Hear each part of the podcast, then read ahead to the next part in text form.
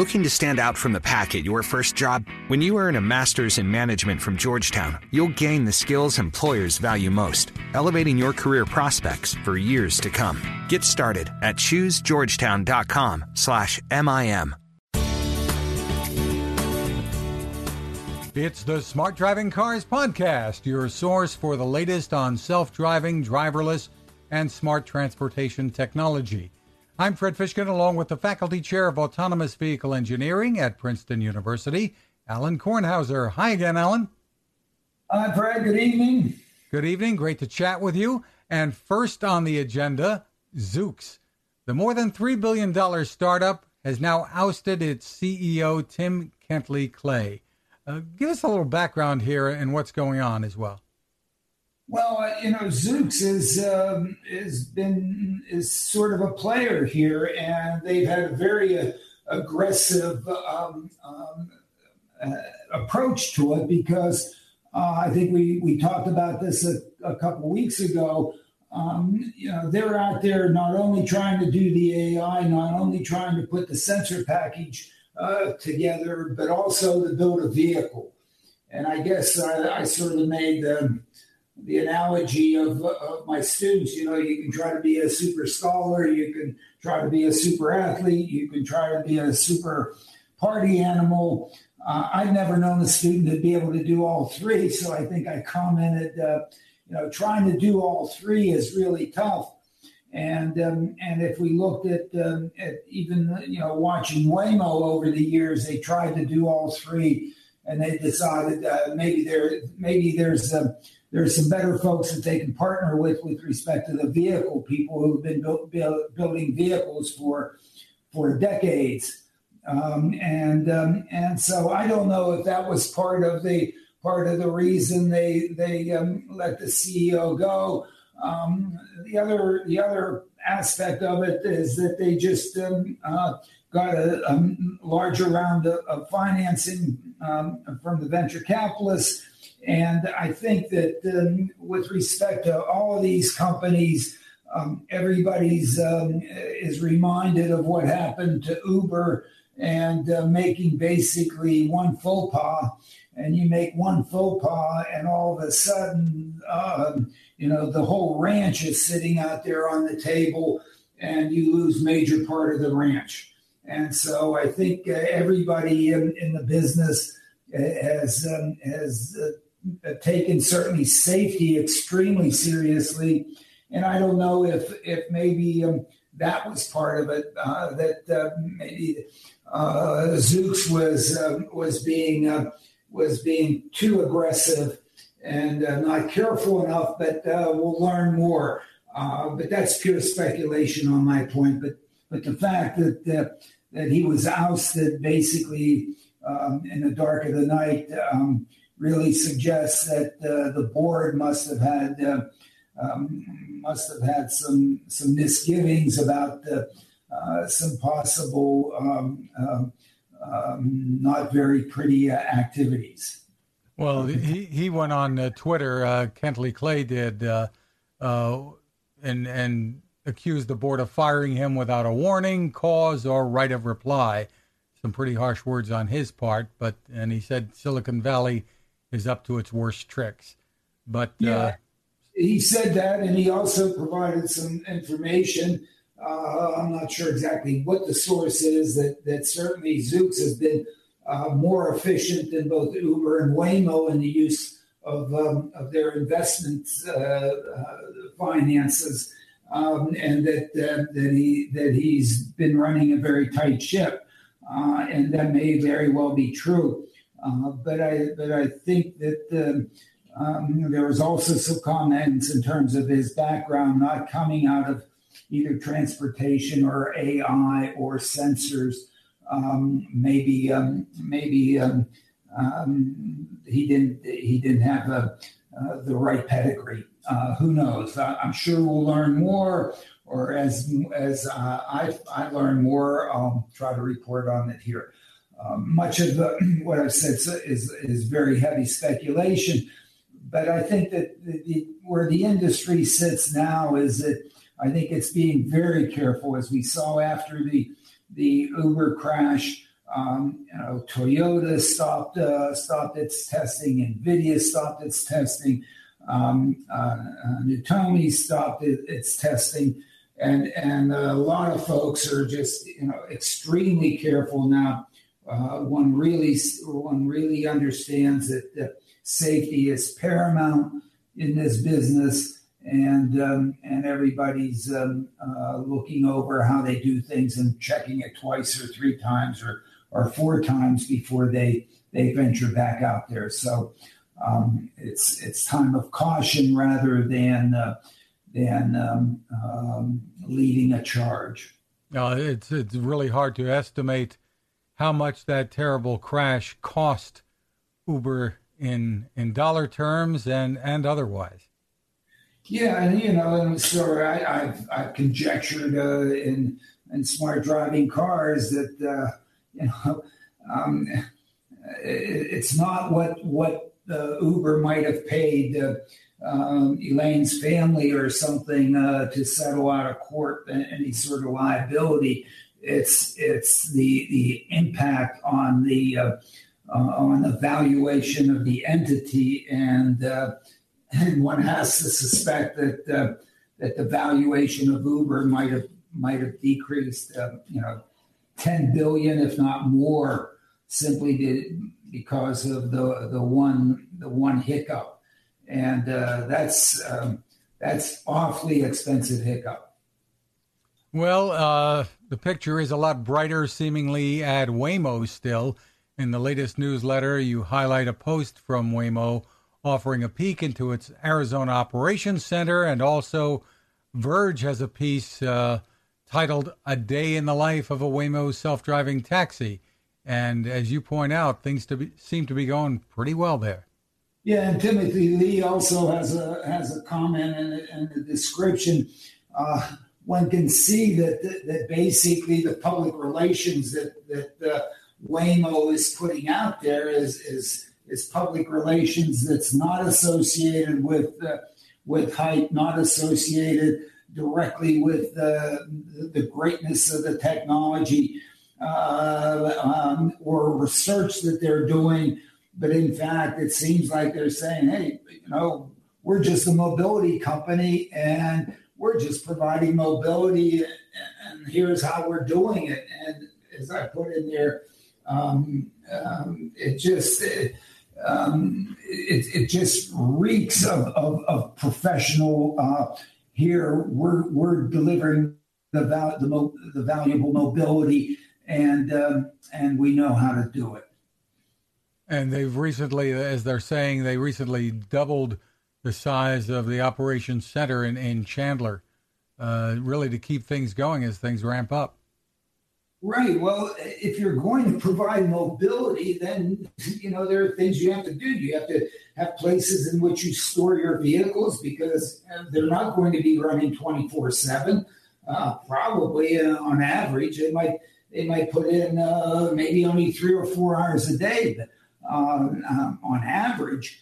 Uh, so you have to have, to have places to store them, clean them, to uh, um, to refuel them, uh, to do potential maintenance. You have to have operations center. You basically ju- just have to have to do the blocking and tackling uh, to basically deliver the mobility, move the ball down the field. It's not about throwing the bomb or you know, or any of the other uh, cliches that one could talk about. It's just hey, this is a business. Uh, the business is providing mobility uh, we we intend to uh, do this as a business, and we're just um, we're just a, a, store, and here it is. Uh, and uh, just about every move they make seems to be done in, in a in a smart fashion, calculated fashion, uh, and as you're saying, without a lot of hype.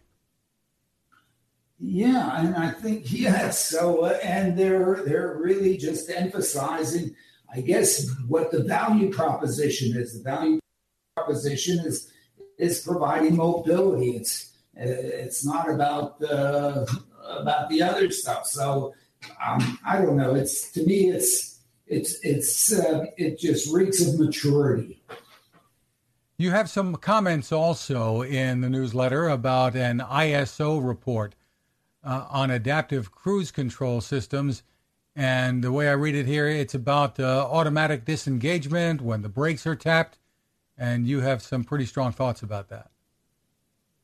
Well, I've been complaining about this uh, since uh, I bought my 2014 S Class. Uh, you know, it has um, um, uh, intelligent cruise control on it, and and it just bothers me that I have the intelligent cruise control, which does what? It either keeps me going at, a, at whatever speed I set it at, or if I happen to be catching up to the traffic ahead of me, will slow me down so I don't rear end the traffic ahead of me.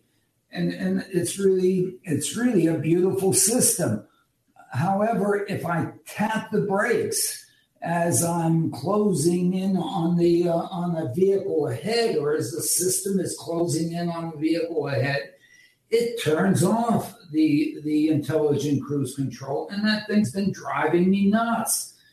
Just because I, I tap the brakes, and I might want to maybe begin decelerating a little bit earlier than than the intelligent cruise control would have me decelerating, it interprets that uh, to say, oh, okay, you don't want me anymore. I'm, I'm out of here. I'm not going to help you anymore. Um, you're on your own.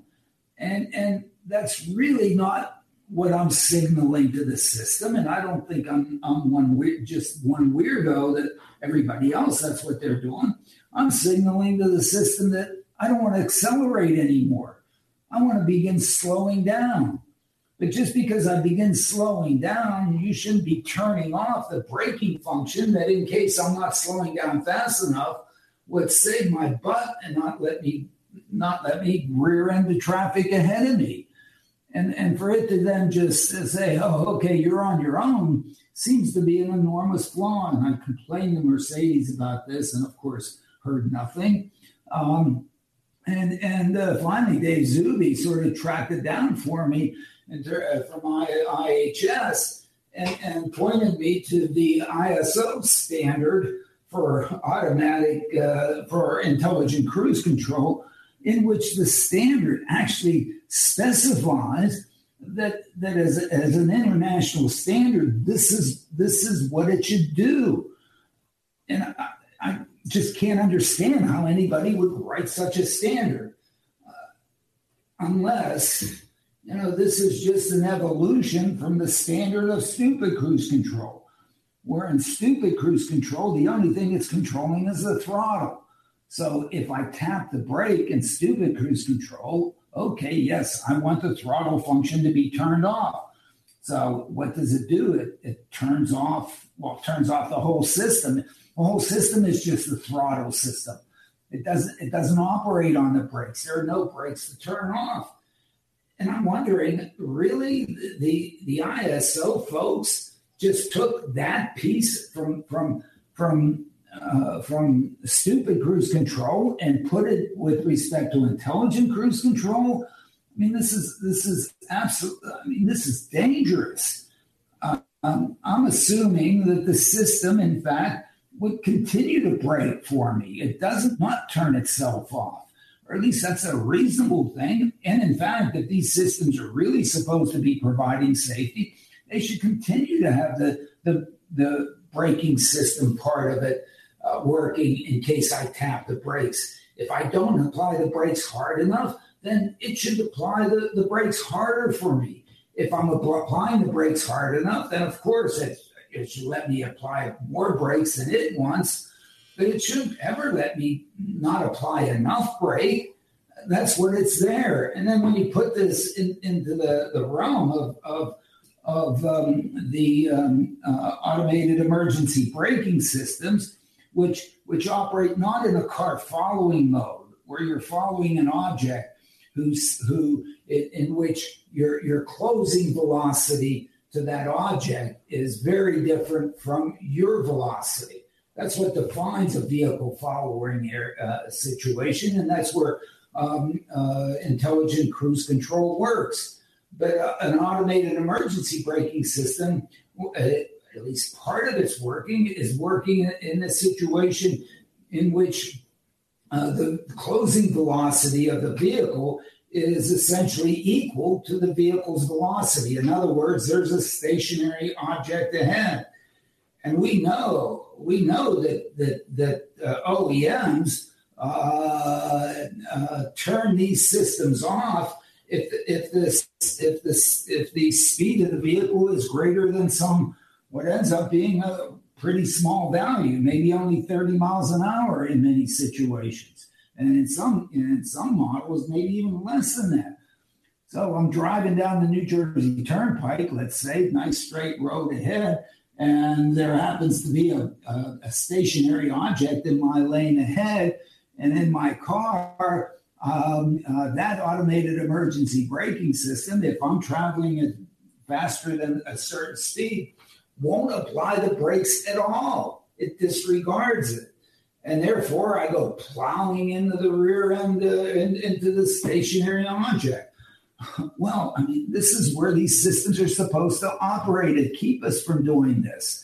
And for the standards uh, organizations uh, to suggest that, in fact, turn them off and turn them off, it, why do they turn them off? It's probably because the, the, the false alarm rate is is so great. They don't want to have the brakes, you know, sort of starting to go on just because it it it it it, it did not correctly uh, determine that there is an object in the lane ahead. The stationary object that's ahead is is not in the lane; it's off to the side of the lane, and so uh, you know they turn the systems off, and this is this is just such a bad uh, bad situation, and as we've discussed here and as I've written, um, uh, to me, this is this is the problem um, that uh, that the Tesla faced in the Joshua Brown situation, that the Tesla fa- uh, uh, faced in, in the, the, the, crashes with stationary fire trucks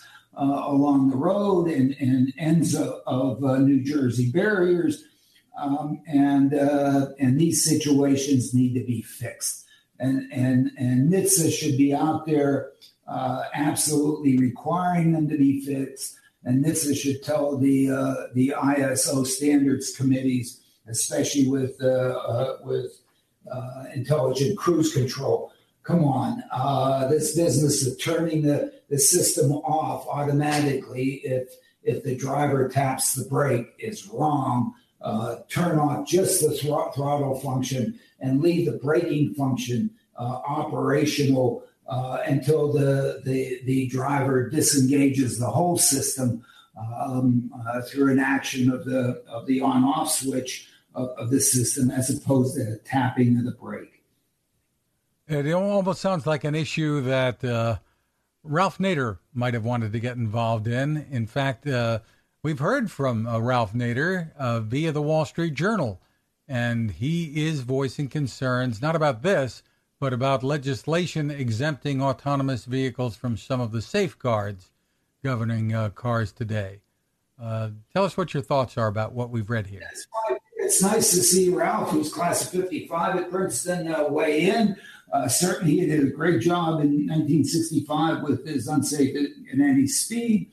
And, and, and in fact, it's nice to see him emphasizing that safety is really important here. And I wish instead of focusing on the cybersecurity aspect of these things, which are somewhat of a problem to me, bigger problem are the ISO standards and and uh, and the operation of the automated emergency braking system. Uh, that's a bigger threat on the, on these systems than than um, than cybersecurity. Uh, but it's nice to have him weighing in. And my point, uh, and what I write about in, in smart driving cars is that is that uh, uh, the, the, situation today is very different uh, than the situation in 1965 uh, when he wrote "Unsafe at Any Speed." At that time, there was what 75 million unsafe vehicles already on the road. Uh, today, there are, you know, I don't know what does Waymo have out there. You know, there are less than than than um, probably uh, uh, certainly less than 7,500 vehicles out there um, of these of these automated or driverless vehicles or what could become driverless vehicles were many orders of magnitude fewer vehicles out there. One should look at them earlier rather than later. But I think uh, what the issue is with respect to legislation is, is that nobody knows what to legislate. Uh, these systems really haven't been on, uh, that unsafe. You know, I point out two things that, that needed to be fixed that we just got done uh, discussing. Um, and, um, and and and you know that that would essentially that if if uh, the automated emergency braking system hadn't been turned off uh, on the Uber, that crash wouldn't have occurred. Um, and and probably that's the same with respect to the Tesla and the Joshua Brown or the other um, fire truck or or New Jersey barrier uh, crashes. Uh, so in a sense, um, uh, those are the things that need to be fixed. And I think also the industry that, that's working on this recognizes that safety is really the key um, important element here and is, uh, for the most part, approaching it uh, uh, very, very um, um, uh, um, intensely and seriously. And then uh, the suggestion that somehow there should be funding available to make these safer. that funding is not going to come from Washington. Um, the U.S. DOT have, doesn't have budgets that come anywhere near enough to address um, the safety problem. National Science Foundation doesn't have it. Um, um, uh, nobody has it. The people who have it and are putting it uh, uh, to bear here is the investment community, and that investment community seems to be very, very serious about making this safe because they recognize that if it's not safe, uh, then there's no business here. And the billions upon billions of dollars that they've invested is going to go down the drain. So the situation is very different. Uh, the legislative response should be different. And I think it, um, it uh, rushing into it at this point when there are so few vehicles out there and there is so little at risk um, at least in terms of, of, typical safety. There's a lot at risk in terms of money invested, uh, but not uh, with respect to individual safety. That uh, that we really should go slow as opposed to going fast into something that we don't even know what to do um, in, in terms of going fast. Very interesting. Well, we have some other companies that we want to make mention of uh, as well. Drive AI, Drive.ai, is saying it will launch a fleet of self driving cars in Arlington, Texas. And this follows up on its deployment uh, in Frisco. So th- they're moving along, but I think, as you point out, still no Waymo here. Yeah, they're moving along and they're doing uh, they're doing some nice things, and that's great. Uh, uh, and they're doing it responsibly because they're they're doing, uh, they're using vehicles which they hope will be driverless, but they intend to use them at least uh, for some time ahead with attendants and with drivers. Uh, but the numbers uh, that that they're talking about are are really are small. but again, um, um, they're they're out there doing it um, and or beginning to to do it and it's nice to see them them out there.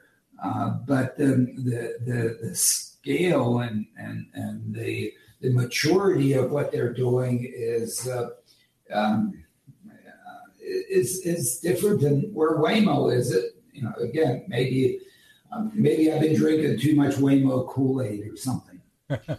well, meanwhile, Lyft and Aptiv say they have completed 5,000 self driving rides in Las Vegas. Still uh, not Waymo type numbers, but but another trial that's been going on. Right, it's another trial, and it's a trial with uh, again with attendants on board.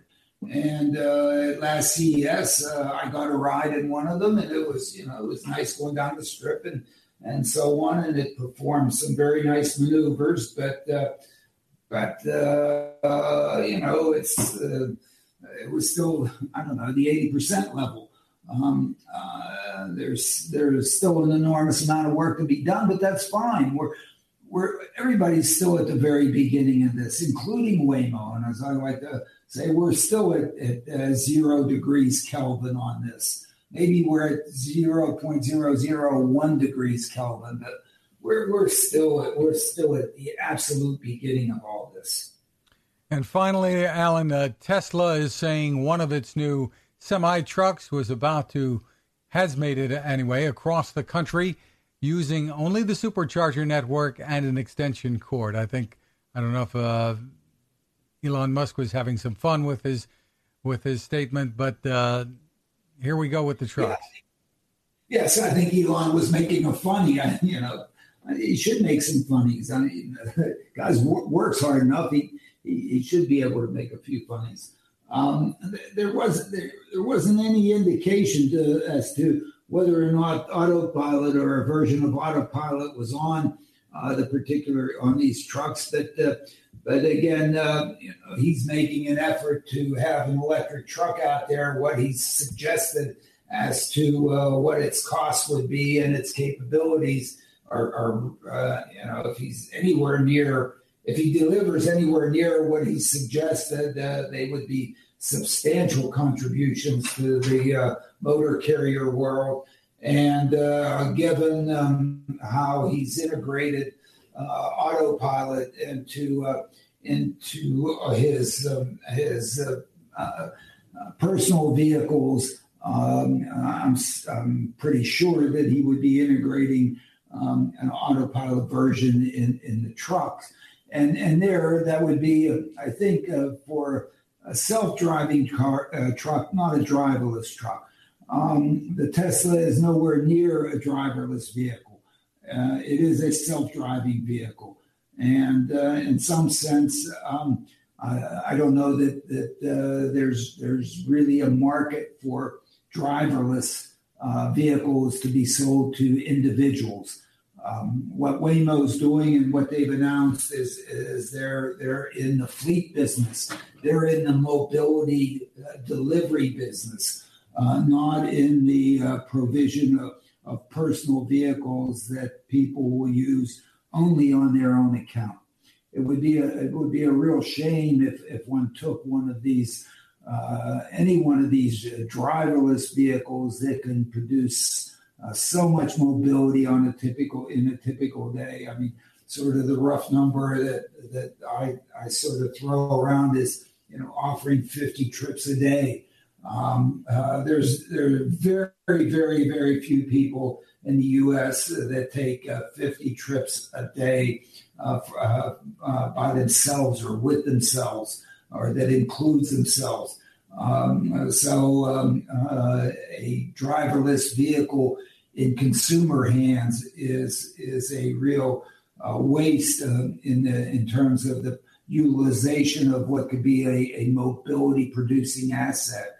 And uh, they're they're just much much uh, uh, more productive if if put into a fleet uh, operation where where they can be used throughout the day to provide mobility to many people and uh, there are many uh, mobility disadvantaged uh, folks uh, in the U.S. Uh, that could make really good use uh, of, um, of that afforded mobility to improve their quality of life, to improve their ability to get to, to jobs, to education, to, to health care, um, to recreation. And so um, as, as you well know, Fred, and, and certainly the list, listeners well know, um, uh, my soapbox is for these driverless vehicles to be used uh, as mobility providers. Uh, really, the the uh, uh, a real public transportation system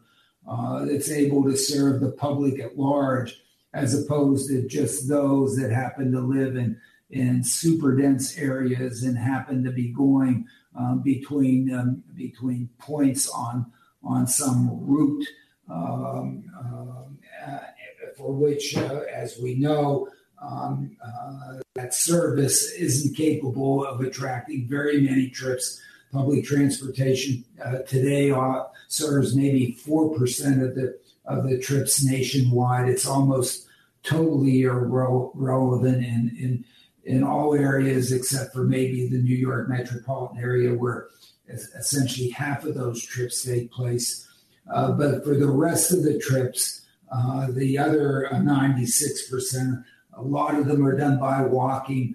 Uh, some few of them are done by um, by bicycle, uh, and others are done by car. And most of those that are done by car, uh, overwhelming percentage of them are done by people using their cars by themselves. Um, there's essentially no sharing of that eco- of those cars. But um, driverless vehicles put into a fleet and, and appropriately managed and appropriately promoted could be providing mobility uh, both uh, uh, for single individuals as well as in a shared context uh, very effectively, um, very uh, affordably, and, and certainly um, uh, uh, contribute enormously to uh, the improvement of the quality of life, the economy um, and, of, of, of, a large number of people. And so um, that's the future that, that I'm working to try to make happen. We haven't heard anything about it certainly so far, but I guess uh, you could hope that one day Tesla could join in in that effort using its technology. Well, it could if it if it wishes to develop it to that extent, so that in fact it can go from an origin to a destination completely uh, driverless, because that's that's what's needed. As, as we've said many times, you know, after one of these vehicles takes you on a trip and drops you off, it needs to get to me to take me on my trip. And so that that segment of, of, of its movement uh, from after dropping you off to picking me up, uh, it has to do that driverlessly. And that's where the value is that empty vehicle repositioning piece of it. And so uh, the opportunities to do that and the capabilities to do that, that's what the, the, delivers the mobility as a service and, and the, the real value. Um, uh, what what uh, autopilot so far can do driverlessly is I guess it can drive into my garage uh, from my driveway and back out of my garage to my driveway. Uh, big deal. Okay, uh, whoopee. Um, um, that, that's not enough. Okay, uh, and, and and and on a personal vehicle, that's probably all the driverless function that you need um, um, and uh, great. But that but that doesn't uh, that doesn't allow you to operate that as a mobility as a service vehicle uh, to really improve the quality of life of a large number of individuals. And on that note, Alain, we'll park this edition. You can find us at smartdrivingcar.com on iTunes, Google Play, and more, even on your Amazon Alexa. Look for my tech reports at techstination.com I'm Fred Fishkin along with Alain Kornhauser. Thanks for listening.